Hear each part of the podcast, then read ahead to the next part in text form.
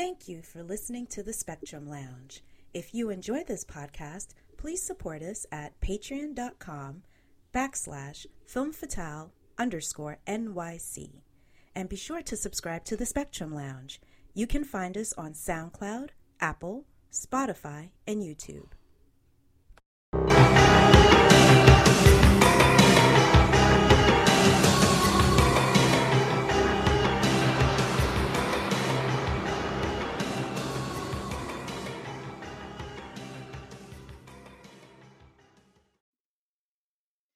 Welcome to the Spectrum Lounge podcast, where we discuss creatives of color disrupting the game in TV, film, and pop culture. I am your host, Rebecca Theodore Vachon, and on this episode, I'm joined by Robert Young as we review episode three of the Disney Plus original series, Hawkeye. Welcome back, Robert. Happy Friday. Happy Friday. It's good to be back, especially for this episode. I know. I know. I, I got to tell you, I number one i mean in our in our recap of episode one and two we were both saying how surprised we were that we actually liked the hawkeye series. Um and episode three just it was just something different. Like i really there were so many things that they were doing in mm-hmm. that episode that i that i really really loved. Um i mean i'll start with you. What what did what did you think of episode three? Which is titled echoes by the way yeah, I totally agree. Like they it's like each episode so far they've like upped the ante. Mm-hmm. And what the I think the main thing I can't believe about this episode is how emotional it was. Yes. Like we're going to get to it, but like in the beginning, the beginning scenes were very emotional and then the scenes with Hawkeye and um Kate at the end that surprised me at, at how emotional those were.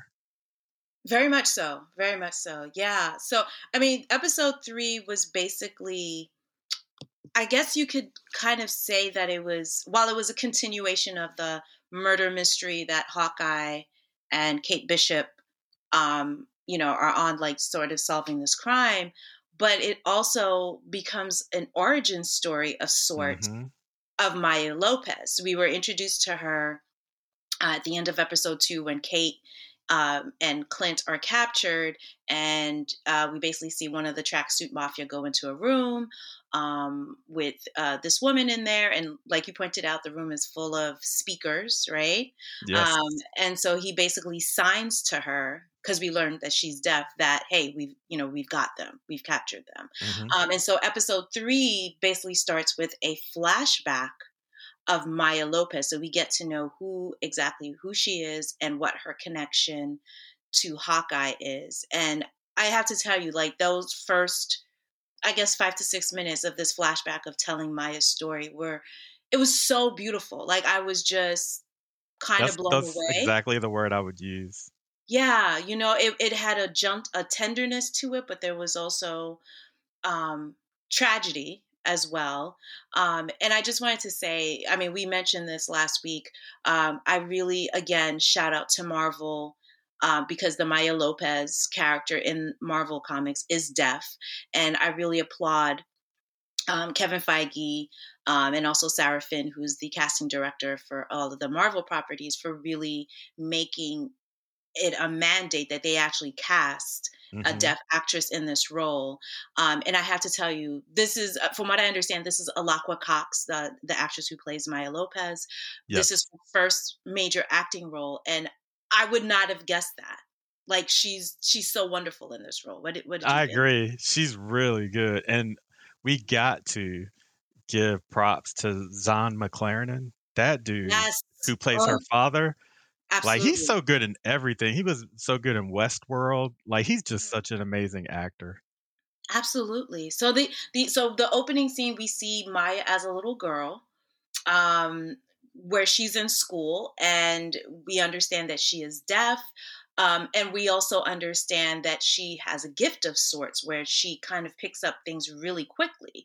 Um, so there's they're having class and the teacher is kind of telling Maya, "Hey, we should wait until the interpreter for you to, you know, for the interpreter to get here so you can do this exercise.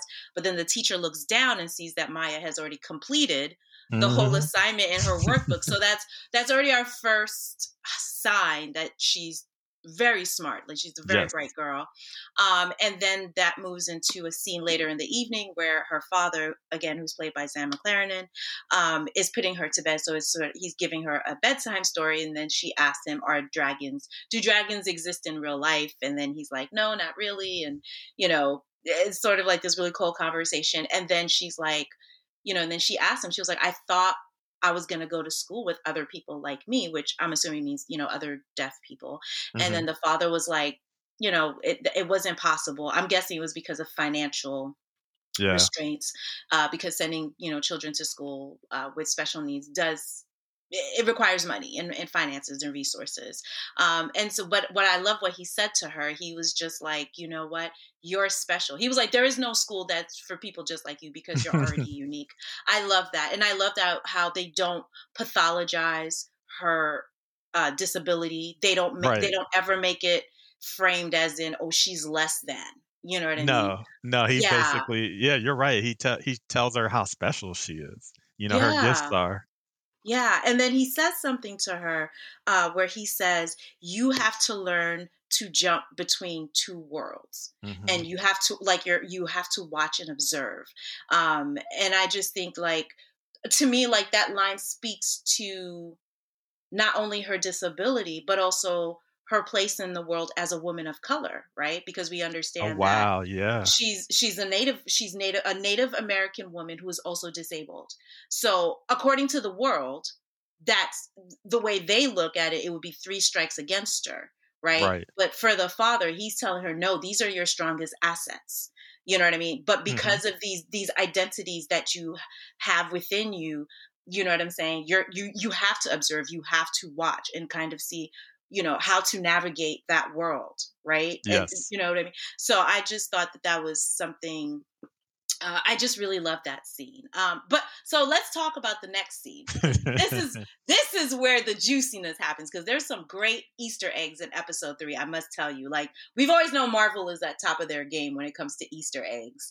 Um, sorry DC, but especially in this episode, I was like, okay, I see what y'all are doing. they really Um, ramped it up. Yeah, so I'll, I'll let you uh, talk about the next scene where we see her at a martial arts. She's basically Yeah, it looks like she's arts at a judo class or a taeka- taekwondo class, uh, where the she's watching two of the other stu- students fighting. But before that, it's basically her father dropping her off there um, and letting her, telling her to observe and pay attention. And her uncle, in quotes, Mm-hmm. you know, there to also drop her off. And Mhm. all we do, all we see is his hand and his wrist, but you could tell he's in a suit, and it was a white man's hand. And he's and big. as you can see and he's, big. big, guy. and she Mhm. smiled at him broadly, so she, she, you can tell she has a close relationship with him. Yes. And this goes back to what you brought up last episode. Mm-hmm. so I let me tell you something. When I saw that episode, when I saw that, right? So you know, the father's like, "Hey, I'm dropping." And the other thing that we realized that um, in that scene, what the father was wearing, he was wearing he a, tra- red a tracksuit. Yeah, So now we understand that Maya's father was actually a member of the tracksuit mafia, right? right. Um, and and I think what was so brilliant about how they did that introduction. Now, if they had introduced him as tracksuit mafia first, right, and the, what it does to the to the viewers is that there's already a negative bias, right? Exactly, Like, yep. oh, you're or like you're a mobster or you're a criminal. But by actually showing this really beautiful, tender scene of him and his daughter at bedtime, and then you show that it it recontextualizes it in a in a whole different way Absolutely. because what it does it, it humanizes him and humanizes his relationship with maya and then like you said yeah so we see him drop her off he was like hey you know i, I gotta go to work but uncle will pick you up. And then that's exactly like you said you see this guy we never see his face but we just see his torso in a suit and we can kind of tell he's sort of a stocky heavy person and we see a hand and he touches maya's cheek. So we understand that they have a very tender relationship with each other right? Right. um, and so while he may not be her biological uncle, clearly, but clearly there's some sort of emotional connection between the two of them. Um, and I was just like, That's Kingpin. Yeah. I was just like, and I was thinking about the uh, conversation we had last week, and I was like, yo, that is crazy. You know what's funny? Like, yeah. as, as as soon as the episode was done, I went on Mhm. Twitter and I looked at Vincent D'Onofrio's Twitter, and like You all you could a nerd. You're such all you could see on his feed is people like trying to get him to say something about Mhm. Hawkeye, and they're like, Mhm. "You're under NDA for Hawkeye, aren't you?" Just like all these tweets, and he's like just kind of blowing everything off. But I really hope, like, if we do get to see him, please let it be him because he's Yes. perfect for that. He was so perfect as as Kingpin. Absolutely. For for listeners who may not be familiar, Vincent D'Onofrio, one of the best actors in the game, portrayed good. Kingpin. He was like sort of this this mob uh, mob boss, um, and he was portrayed uh, by Vincent D'Onofrio in the Daredevil Netflix series, which is part of the Marvel universe, right? But Mhm. on the Yep. Netflix side. And so, yeah, I agree with you. Like, I did the same thing you did, Robert. I was looking at his timeline and I was like, are there any gaps where he wasn't tweeting, where maybe he was busy at work? Like, we don't know. And but but I love the fact that the fans are like so enthusiastic and more importantly, I mean, honestly, could they cast another actor to play No, Kingpin in this universe? he I'm was sure they so could. good at that. Like Yeah. the Netflix series has some issues, but that first Mhm. season of Daredevil is like so good. Let me tell you something. This is what I knew that this Kingpin was not for play because we actually did see a, a, a on-screen version of him in the Daredevil movie with Ben Affleck. Um, That's And in this movie, Daredevil, um, Kingpin was black. Uh, was it Michael Clarke Duncan? Michael. Yep, Duncan? yep, Michael he Clarke was. Duncan, who and he was good. Uh, there's, I'm, I'm not going to knock that, but of course, there wasn't enough character development for Kingpin Right. in that movie. But in the in the Daredevil series, particularly the first season, I agree with you. It was as much Matt Murdock's story as it was his. Like we Absolutely. got a whole thing. And let me tell you, this one I knew that Kingpin was not for play. Remember that I, I- episode? I know he- what you're gonna say. when he killed the dude, he put his With head doc- on car the door? door. Oh my god, Robert! I had never seen anything like that. Like he popped his head like a watermelon. He was like, "Oh, you want to play games? Oh, let, let put your head." And then casually like brushed it off and got back in the car. Oh, yeah. Vincent D'Onofrio is he's that dude. I they have to bring him back. I would say that if they are going to bring, and there's so many. I mean, well, as we talk more about the about the review of episode three, there's quite a few Easter eggs that to me, I was like, there's no reason why they would put this many Easter eggs about Kingpin and for him not to make an appearance in Got to, Hawkeye. got to. let me tell you something. The internet's gonna break that day if that happens. That's gonna You be know like, it. "What?" You know it. Yeah, I mean, it was kind of like how we had suspected.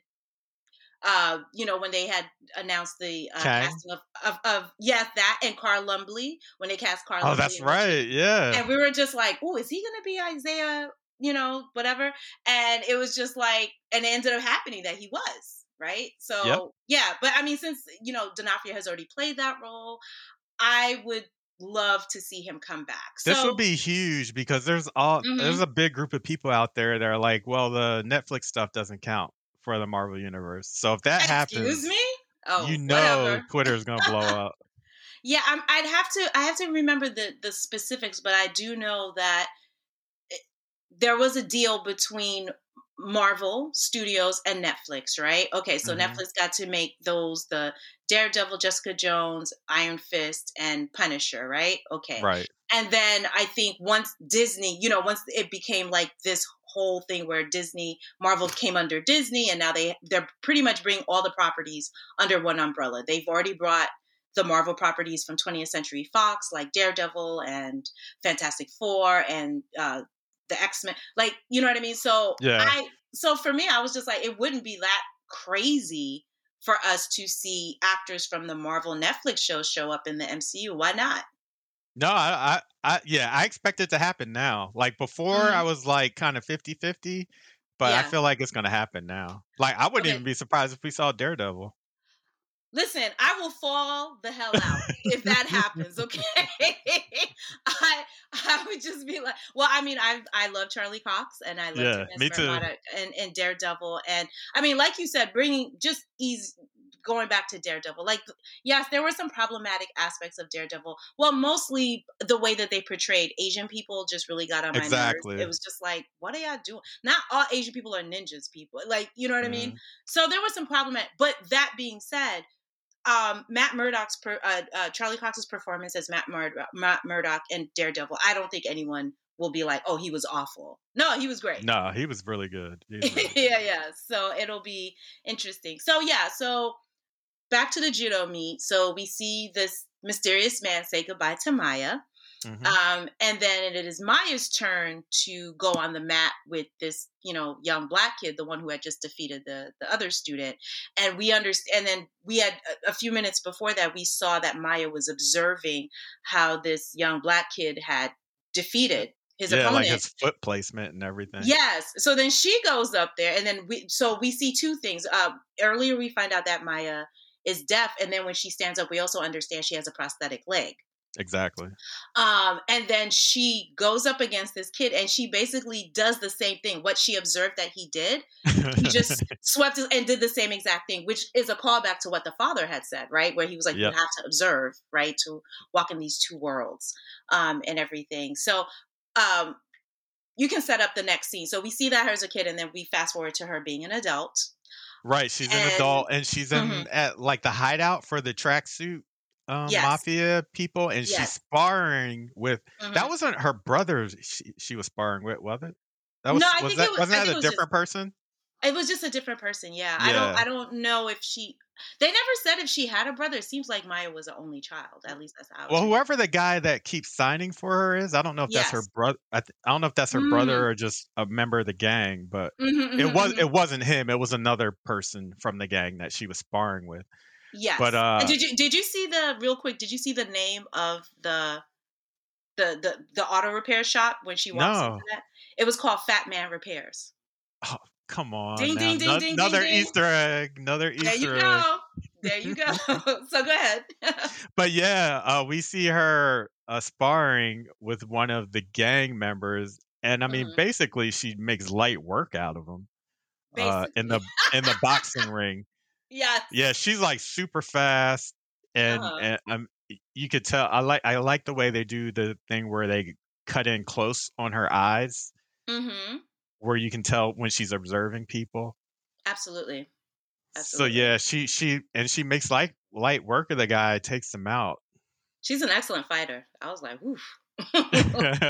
you know and again yeah. seeing that representation of someone with who's uh you know who has a prosthetic leg someone who's physically disabled that right. way to be to, you know so what what what what i'm seeing with echo just really quick with her character there can be no more excuses for casting directors in hollywood to say oh we could not cast a disabled None. actor actress in that role None. i don't want to hear it where, where Marvel is basically giving you the template of how it can be done, is what I'm going to exactly. say. Exactly. Yes, continue.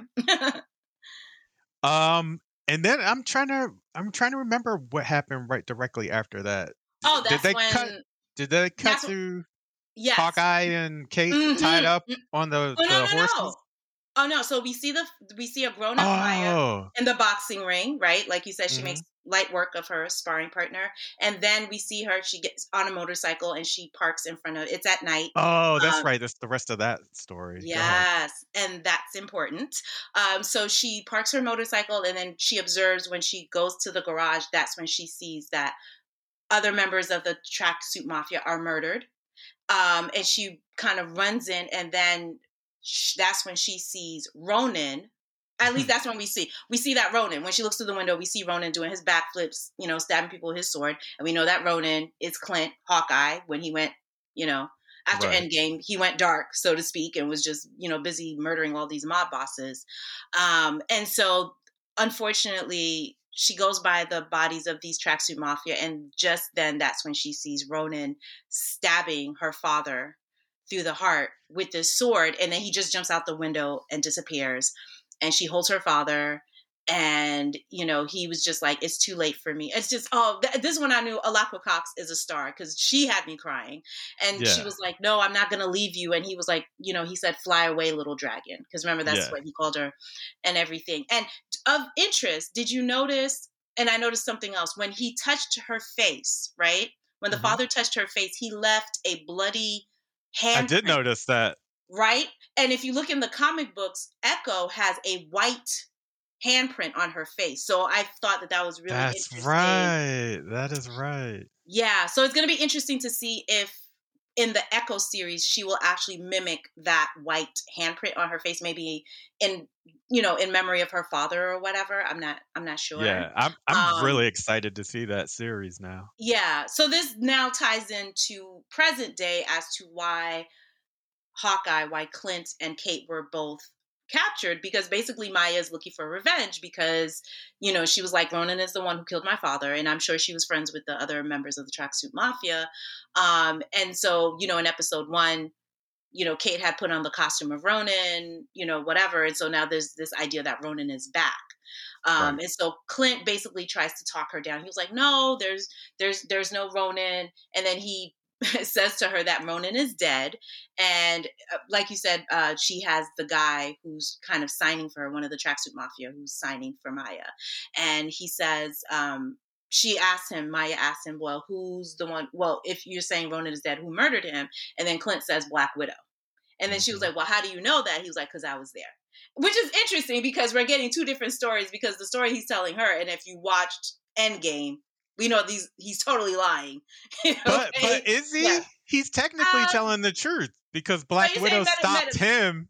Oh, who, I see. At, mm-hmm. He was Ronan. She stopped yeah. him. You know, she's mm-hmm. the one that basically brought him back from the edge when he was yes. Ronan. So technically, yeah. it's true. I see what I see what you're saying. Like like inside, like soulfully, like spiritually, right. Ronan is dead within me. Okay. Right. Yes. Okay, so I can see what you're saying. He's playing a little he's playing a little fast and furious with the truth. But he absolutely is. Yeah, yeah. Um, and so and then something else she says to him, which is really cool, when she first sees Clint, she sees the hearing aid, um, and he and he makes the distinction. He was like, "I'm not deaf," because she starts signing with him. She he was like, "I'm not deaf. I'm hard of hearing." two different yeah. things, right? Yep. Um, and then she says something interesting to him where she was just like, she basically says to him that hearing aid you like you depend too much on technology that you would actually find that your life is better without that hearing aid and i was like oh, oh okay another pro disability you know what i mean i was just yeah. like okay, I see what y'all are doing. Okay, okay, okay. I like this. Um, and so yeah, like I got into yeah, and so that becomes this whole thing where you know Clint ends up freeing himself, and then there's this whole action scene in this warehouse where Clint gets you know his bow and arrows back, and he's causing havoc. He's fighting with Echo. He frees Kate, and then you know both he and Kate fight their way out, and it turns into this crazy car chase. well, but you know but we got to yeah. go back for a minute because in the sure. midst of the fight, she knocks mm-hmm. the earpiece out of Clint's ear and and then steps on it and steps on it purposely. It. Yeah, like, she does is, it on purpose. Is, that is such a powerful scene and again like i really love that how this episode i really love how the writers because i would be interested to see like i i would assume that they probably had some sort of consultant like a, uh-huh. a deaf consultant or somebody who's hard of hearing because it's it's really they're really fighting against these ableist tropes of what a deaf they really are. be you know what i mean? And the fact that she could be like hey, you're actually better off without that hearing aid like to kind of free yourself i was like oh okay this is this is interesting. It actually kind of reminded me really quickly there was this beautiful movie that came out last year called the sound of metal and it starred riz ahmed and just to be clear riz ahmed is not hard of hearing he's a able-bodied actor there was a controversy about that but that mm-hmm. being said, um, he plays a musician. He plays a rock a rock band musician who loses who is who loses his hearing because he was he right. was a drummer. So he loses his hearing, and the movie is him going to a deaf school, learning sign, learning to you know kind of readjust his life um, as a deaf person. But what happened was that he was so focused on getting like this cochlear surgery, right? Mm-hmm. So the the so the the the uh, the person who ran the deaf school was like, listen, if you plan, if you're that invested in that, I guess I'll say obsessed with getting this cochlear implant surgery to restore your hearing, you don't belong here. and kicked wow. him out. And I was like, yep, you're right. You know what I mean? Because he was like, these are for people who are comfortable with their deafness and want to be there. And he was like, and you doing all of this, it's disrupting the flow.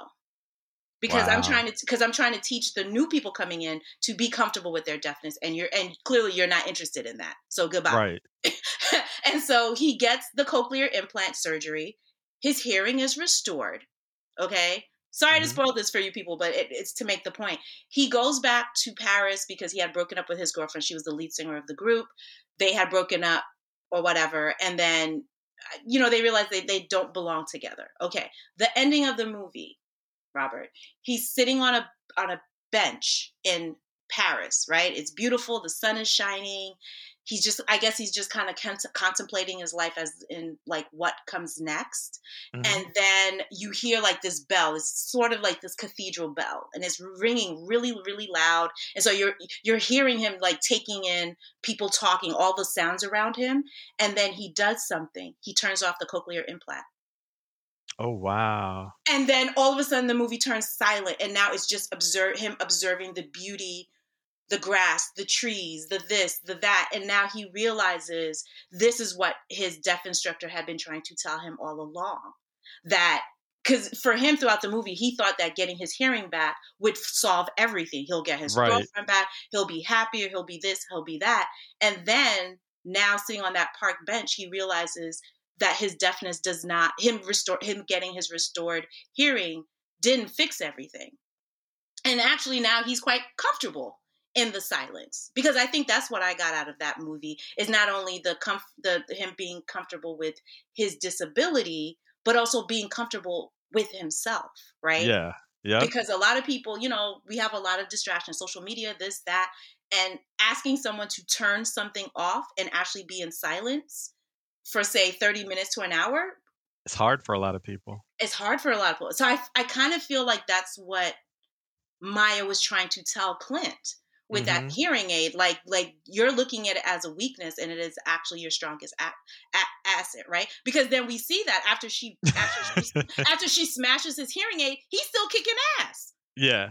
He's still old Hawkeye making shots, freeing Kate. Nothing changed, right? The only difference was that he and Kate, like when Kate spoke to him, he was like, "I can't hear you." So this is what you have to do. But But it- it didn't but I- really matter because him and Kate think the same anyway, so they were kind of on the same wavelength.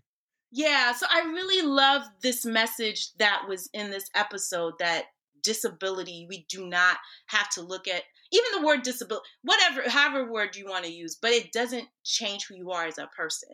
Like who the, the core person that you are, it doesn't change that. You know, yeah, I mean? love the I love the message too. Yeah, yeah. So that turns into like this action chase. They they get into a car, they hotwire a car, they're driving all over. I think that was Brooklyn or Queens, I'm not sure, and stuff. And so they, you know, they get on this bridge, and then oh man, this was such a, a- another great Easter egg. Can we just I'll- I'll talk about know. how amazing that car Mhm. chase was? And I don't know It what was. the first like that first camera shot they had that was just kind of like going around in the car. Uh, Mhm. I don't know if that was like a single camera shot, but it was something that you don't normally see, and it was uh, it was quite amazing. I loved that uh, shot, Mm. just like the camera tight inside the car while uh, Yes. Kate and Clint are you know Mm. trying to drive away, and then her you know trying to rummage through and pull these different arrows out while he's trying to hide certain ones from her. right. yeah, and they were just, and, and I love that she was able to get because two things happened. Number one, we got to really see what was in Clint's arsenal of weapons, of, of, and then also too, it really, it really highlighted Kate, and it really showed how great of an archer she is. exactly. You know what I mean? Like she's Yeah. she's definitely not like she's on Clint's level, and if not, will probably surpass him. You know what I mean? Because I think in Uh-huh. the comics, I think in the comics they've established that she's better than Clint, right? That she's a better Yeah, I'm pretty sure they have. And she, and you know, at her age, way younger than him. Yeah, yeah. So it was just yeah, and so this part I I didn't catch it the first time, and it wasn't until somebody after I watched the episode I saw someone tweeting about it. Oh, so I this is- caught it because I know Yes. what you're going to talk about. Okay, so this is the scene on the bridge. they're cornered. The the tracksuit mafia is on one side of the bridge. They're on one side of the bridge, and they need to escape. I'll let you. I'll let you go with that one because I was just like, oh, this is a cool Easter egg. Yeah, and uh, like previous to them being stuck on the bridge, Kate was able to get her bow out of the car that was chasing them. hmm So now they both have their bows, and they're Right. on the bridge. The truck is coming at them at full speed, and Mhm. Hawkeye is like shoot high. Mhm. So Kate shoots shoots her arrow high, and then we see Hawkeye knock an arrow. They zoom in on the arrow, and you see it says Pym on the tip. yes. And like, he oh and he shoots his arrow up at hers, and when hers starts arcing back down towards the truck, his Mm-hmm. hits it and turns it into a giant arrow because of the Pym it. Particles in the arrow tip. Yeah, that hell. was See, th- and this is like we we talked about in episode one, what I said uh, I love about the Uh. Marvel universe. Like we have the Mhm. shorthand, everybody knows what the Pym particles do. So Mhm. like if you catch that that it says Pym on there, then you have an idea that he's about to make this arrow into a giant arrow, and it comes Yeah. crashing down basically on the truck to stop it. I loved it. I was just like, and it's eh, what you said about the the MCU shorthand, absolutely. And this this is what happens when you put ten years into Yep. phases one through three.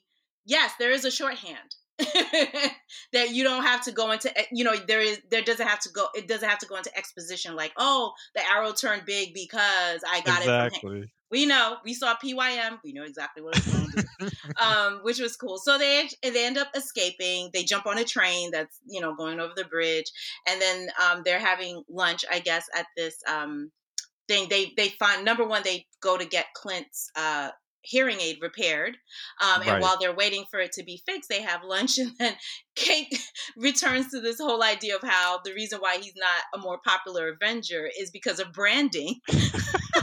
and so she draws a picture and interestingly enough the picture because she was like you should change your costume the costume looks very much like the hawkeye costume that we've seen in the The comic book. classic Hawkeye, the classic purple Hawkeye costume. the classic one with the h on the thing and clint just takes one look at it and he was like listen no okay he was like number one i i like working in the shadows i don't i don't like being in the spotlight or whatever which is really what if you if you think about Hawkeye's place in the MCU, it's like, yeah, he's he's the one you can depend on.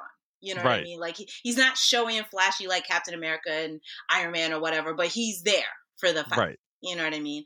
Um, and really quickly before I forget, this the other thing that I really like about this episode, and I'm very interested to see how this carries out the rest of the season, is that I'm glad that the writers and the MCU are actually tackling Ronin's very dark and messy legacy, right? Yes. Now I was going to bring that up. Yes. Yes, right. I, I, I, I'll, I'll I'll throw it to you, but just really quickly, I know that we had a lot of us had had this conversation when Endgame came out.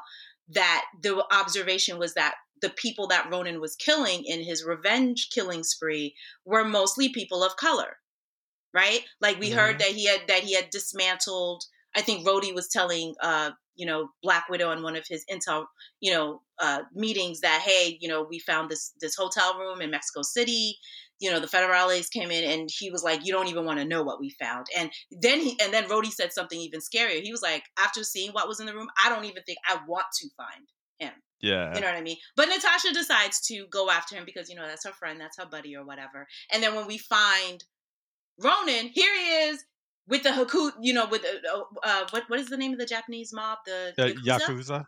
Yeah, so then here you are killing another person of color. You know what I mean? So, and of course, the white fanboys were like, "Y'all be making too, y'all making everything about race," and I'm like, mm, "No, I think they're onto something," and Yeah. I think it's quite fascinating that they want to tackle this in Hawkeye. I love it. Yeah, and and Mm-hmm. it kind of reminds me of what they tackled with um Winter Soldier and Falcon and the Winter Soldier. You know, the Mhm. killings and stuff that he did. So it's Yes. kind of interesting that in these TV series they keep going back and revisiting the bad stuff that their heroes did. Mhm. Uh, you're absolutely right because that that's definitely a recurrent theme in a lot of these uh, Marvel Disney series, from WandaVision, Falcon and Winter Soldier, Loki, and now this Mhm. is this revisiting of the legacies that these characters have wrought, right? Or like the, the legacies that they've laid down, and this questioning. Uh, because I have a feeling we're also going to see this in Armor Wars, right? That's the Don. Cheadle series. We're going to have to. People going to be real uncomfortable because now you're I think we're going to get a lot of military industrial complex uh hmm stuff in that one. Yes, so it's going to be critiquing Tony Stark's legacy, and by extension, his father. The Stark legacy is very messy and complicated. like they did a lot of good, but there's a lot of fucked up shit that they did too. Like let's Yeah, remind people sure. that Ultra that Ultron was created by Tony, which, by the way, was re- was re- visited in episode seven and eight of What If. They That's really right. went there. That's right. right? So even the cartoon went into it. yeah, so I actually like this idea that Marvel, while they've established these lions like the OG Avengers, I love that they're circling back in phase four and kind of questioning, like, hmm, but what does this really mean? Right? right. Yeah. So I really, I really, I really like that. So I'm I'm excited to see if they are gonna keep pressure. keep applying Me, pressure. yeah, me too. I mean, I don't see why not, and I'm ki- yeah, I'm kind of curious to see what they choose to pick in Mhm. Secret Invasion yes. with Nick Fury, and now that we see they signed Cobie Sol- some uh, Summers Uh, on, so yeah, yeah. she's Well, she's back as Maria Hill. Because I mean, you bring up an excellent point because Nick Fury is not immune to that, No, right? Like if you're if you're gonna be if you're gonna have to refocus on Tony, Captain America, and all these other legacies, you might have to take a, a, a closer look at Nick Fury too. I love Nick Fury. Don't get me wrong. I think he's a cool ass character, but he does work for Shield, and that is an Well, I arm of the American government. think of Winter yeah. Soldier and when Cap questioned him when he was doing the whole thing with the Mm. helicarriers, you know. hmm hmm So Nick hasn't always been on the right side of history either. Nope. So it'll be interesting to see if if they revisit that in Secret Invasion. So yeah, so the episode basically um they decide to break into well, I can't say break into, it's her house. Uh Kate and Clint decide that they need more information on the tracksuit mafia. So Can we hold on for a second? Yeah, yeah, sure. Because like right before we do that, they have that scene in Kate's aunt's apartment Oh yes, with the phone Hawkeye's call. son, yeah, well, Hawkeye's Mhm. son's called, and in his Mhm. his um his earpiece is still broke at this point, so he can't Yeah. hear his son. And Kate just happens to come in while he's Mhm. trying to talk to his son on the phone, and kind of like interprets it by writing on a, a pad and showing it to him. But Yes. yeah, we kind of get to see how Clint feels horrible again for you know his kids want him to be home for Christmas, and he's going to miss another one of the big Christmas events. Mhm. And it's kind of interesting to see both Clint, you know, feeling like he's letting his kids down, but also see Kate, you know, being watching Clint go through this and realizing, you know, kind of like having a, an appreciation for him that she didn't have before. Absolutely. And and really and she's getting a bird's eye view of the sacrifice. Right. And what that what that really means to be a superhero, what that really means to be an Avenger. Because of course she's just seeing the glitz and the glamour and the this and the hero and whatever, and not realizing like the personal emotional costs Right. um of, of doing these things and yeah like he could potentially miss christmas with this and you know there's been some conversations i've seen some recaps of episode three of hawkeye and i wanted to talk to you about this because this is why you need people of color like ourselves who are marvel Uh-oh. fans to add a to add a certain perspective what i was seeing in these reviews and recaps of episode three of hawkeye written by white men let me be very specific about that Mhm. the tone of these recaps and reviews were like oh poor hawkeye. Look at what he has to go through. He's gonna miss christmas. He's you know and you know the the whole thing of him you know losing natasha and black widow and look and what's interesting to me is that there's so much sympathy for hawkeye and clint in these recaps and hardly any mention of what happens to maya. Right. like they're not like they're not making the connection, which the show clearly is making the connection that two things can be true at the same time. You can absolutely have empathy for Clint and Hawkeye because we we know what happened in Vormir. We saw him lose his best friend. But we can also hold him accountable for the shit that he did as Ronin. And it just seems like to mm-hmm. me like some of these white male reviewers and fans of the MCU just lack the range okay to to have all this empathy for this white man but like they saw maya's backstory and they had nothing to say Yeah, yeah, I totally agree with you. Like, how can you Mhm. watch that backstory that we saw at the beginning of this episode? I mean, the episode pretty much focused on Maya, right you know, except for the the the last third of it, I guess I would say. Mhm. Um, yeah, how could you see all that and then not, you know, feel her pain, but you can feel Hawkeye's pain just because he won't be home for Christmas. Right. After what he did to her family. I mean, he took her father away. Right right and and and the thing is what's interesting is like someone can make the i'm sure they could make the argument like oh well you know maya's father was a bad guy and you know he was part of the tracksuit mafia but but let's be really clear like if you study the if you actually study people who go into crime right like specifically people of color mm-hmm. who go into crime whether it's drug dealing or whatever please understand that this is about economic economic scarcity, right? Exactly. You're talking about people who come from economically depressed communities, right? Um, and this idea of like, oh, well, you know, you just have to work hard. If you work hard and go to school and have a college education, that you know you can. And clearly, this pandemic and this economic crisis has shown that it's all bullshit. All right. Because yep. lots of people with college degrees and six and seven figure jobs were all of a sudden out of a job because of mm-hmm. a virus, mm-hmm. which just showed you how fragile the American economy is, right? So right.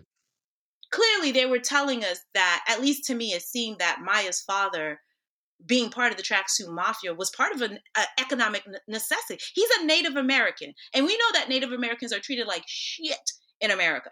All you have to yeah. do is see you know like like like their economic status uh, either living on a plantation. I was just watching a, a, documentary from cnn a couple of years ago. I did not know this that they said that i think in the year 2016 over 5000 women of native american descent just disappeared just missing. Wow. 5000 robert. And there was not uh, except for this i don't think it was cnn i forget who did this it was like like it wasn't covered by like the major outlets yeah, yeah. I you know mean, that mean? that doesn't surprise me at all. Right. So it seems to me that, and like in that flashback when he told Maya that he did not have enough money to send her to that desk, it you could see that it physically pained him to tell her that. Yeah, seemed, exactly. Yeah. I was going to say that's exactly the point where I knew like he's doing this because he's trying to make money for his family.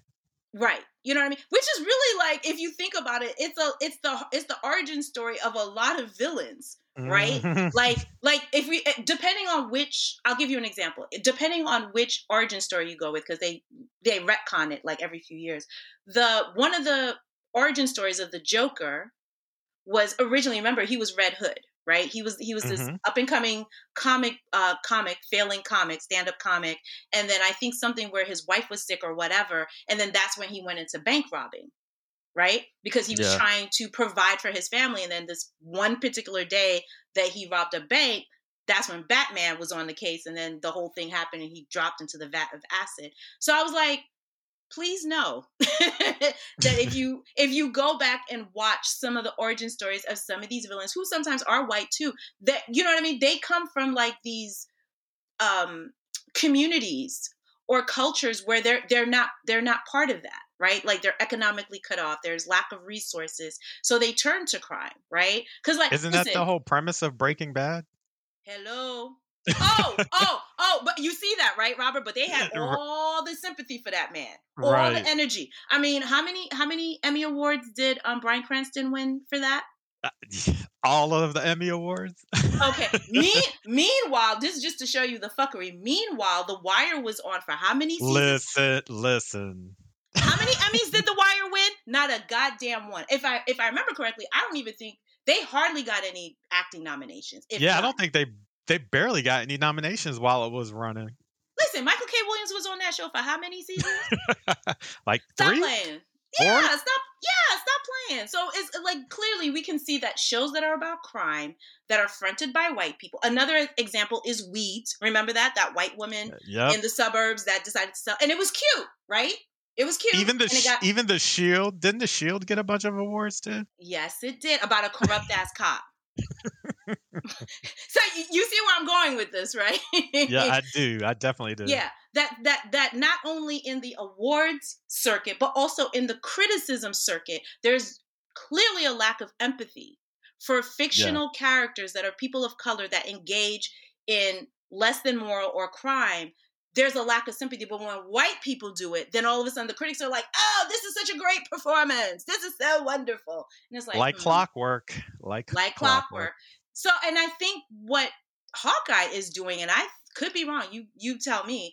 It seems like episode three is trying to challenge that. I agree. I think this is exactly what they're trying to do. Mm-hmm. You know, so by using uh, by using Maya as this avatar of this disabled woman of color, um whose father was uh, you know what i mean? And then it's just like and then to see all of that to see her father murdered and all of that like and you can't relate to that? Mm, you mm, you mm. can't relate to why she would want revenge but yet you understand clint wanting revenge right? Now and let's be clear about something.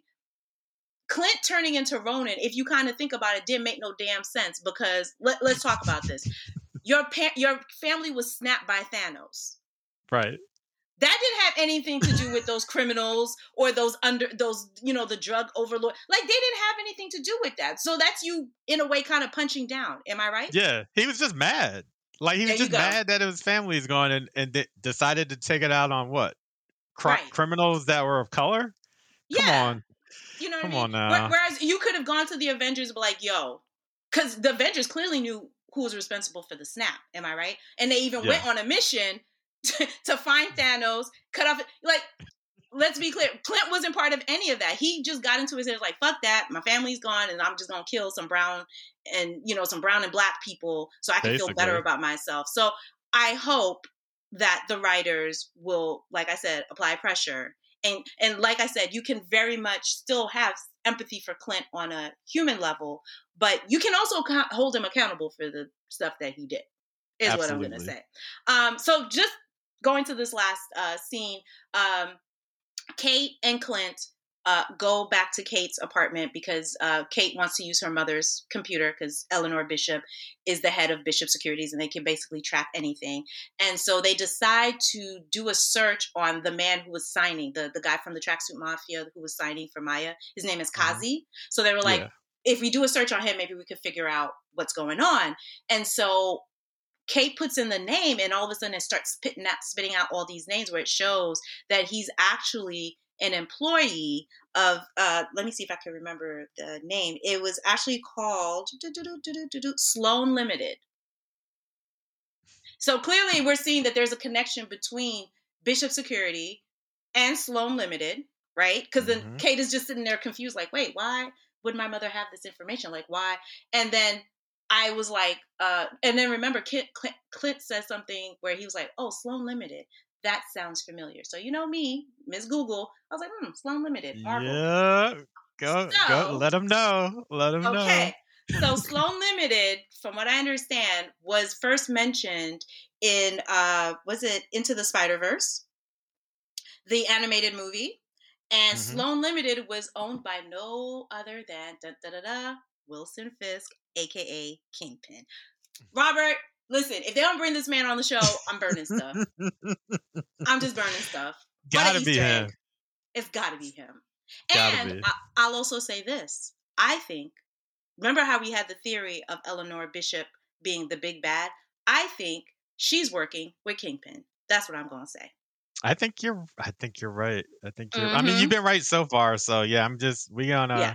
We gonna yeah. ride this out. Yeah, because you because our two because the two possible identities of Eleanor Bishop, uh, some people have saying that she could possibly be Madame Masque. Who's Madame Masque again? I think you know more than I do who Madame Masque. Uh, I'm not as familiar with Madame Masque. I for for some reason mm. I thought she was like a Hawkeye villain, but okay. I, am not as familiar with her. I I, okay. I think I brought up the theory that I was hoping she was the Rose. I think your that that theory I think is right because it doesn't the Rose he has ties to Kingpin, correct? Yeah, in the comic books, the the Rose is the Kingpin's son. Mm-hmm. Um, but I feel like the thing that made me think she was the Rose is that she keeps wearing these red dresses. Yeah, she does. Maroon she dresses. Does. I think so it's her. That's what put me onto that. Yeah, so I think it's her. Wouldn't it be crazy? Wouldn't it be some crazy crap if she ended up being Kingpin's daughter? Like, listen. Oh, like, what? Like, oh, you know what though? I'm just saying. I didn't I'm even think saying. about that. Instead of it being his, her his son, it would be his mm-hmm. daughter. Oh. Mm-hmm. Uh, I think you're right. I hope you're right because you know I wanted to be the Rose. yeah, so I think I think it's so she's probably the head of like this shadow organization, and mm-hmm. I think it probably happened after the event uh, in 2012 when her husband was murdered. I'm I'm using an air quotes because we don't know how he really died. We don't know. Yeah, that's Yeah. right. It was off screen, so we don't know what happened mm-hmm. to him. She probably threw his ass right out the window, like, bloop. You Listen, know, what like maybe What she took, took her so long? what took her so long to find her daughter? I don't, that's a good because remember she was like mommy, mo-" and you didn't hear anything, and I, a mother Nope. would have been like, "Oh my God, Kate, where are you?" Like she had to look for them, right? That, I hope just, you're right. Yeah, I hope you're right because I, I really want her to be the Rose. I, I'll get I'm so excited. I'm excited. Yeah, like I said, you don't cast Vera Farmiga just to play the mother. No, no. Like she's she's a, she's a big bad. I think she's the big bad. And now that we're seeing more of this connection to Kingpin, um, I think yeah, I think the Rose. I'm going to go with what you're saying. That the wearing the red, the red, the connection to Kingpin. Yeah, I think that's probably the way that they're going to go. Ooh, I'm, excited. I'm excited. so we'll we'll wait for episode four. Um, thank you, Robert, for joining me again for a fun review. Thank recap you. of Hawkeye, and thank you for listening to another episode of the Spectrum Lounge. See you on the other side.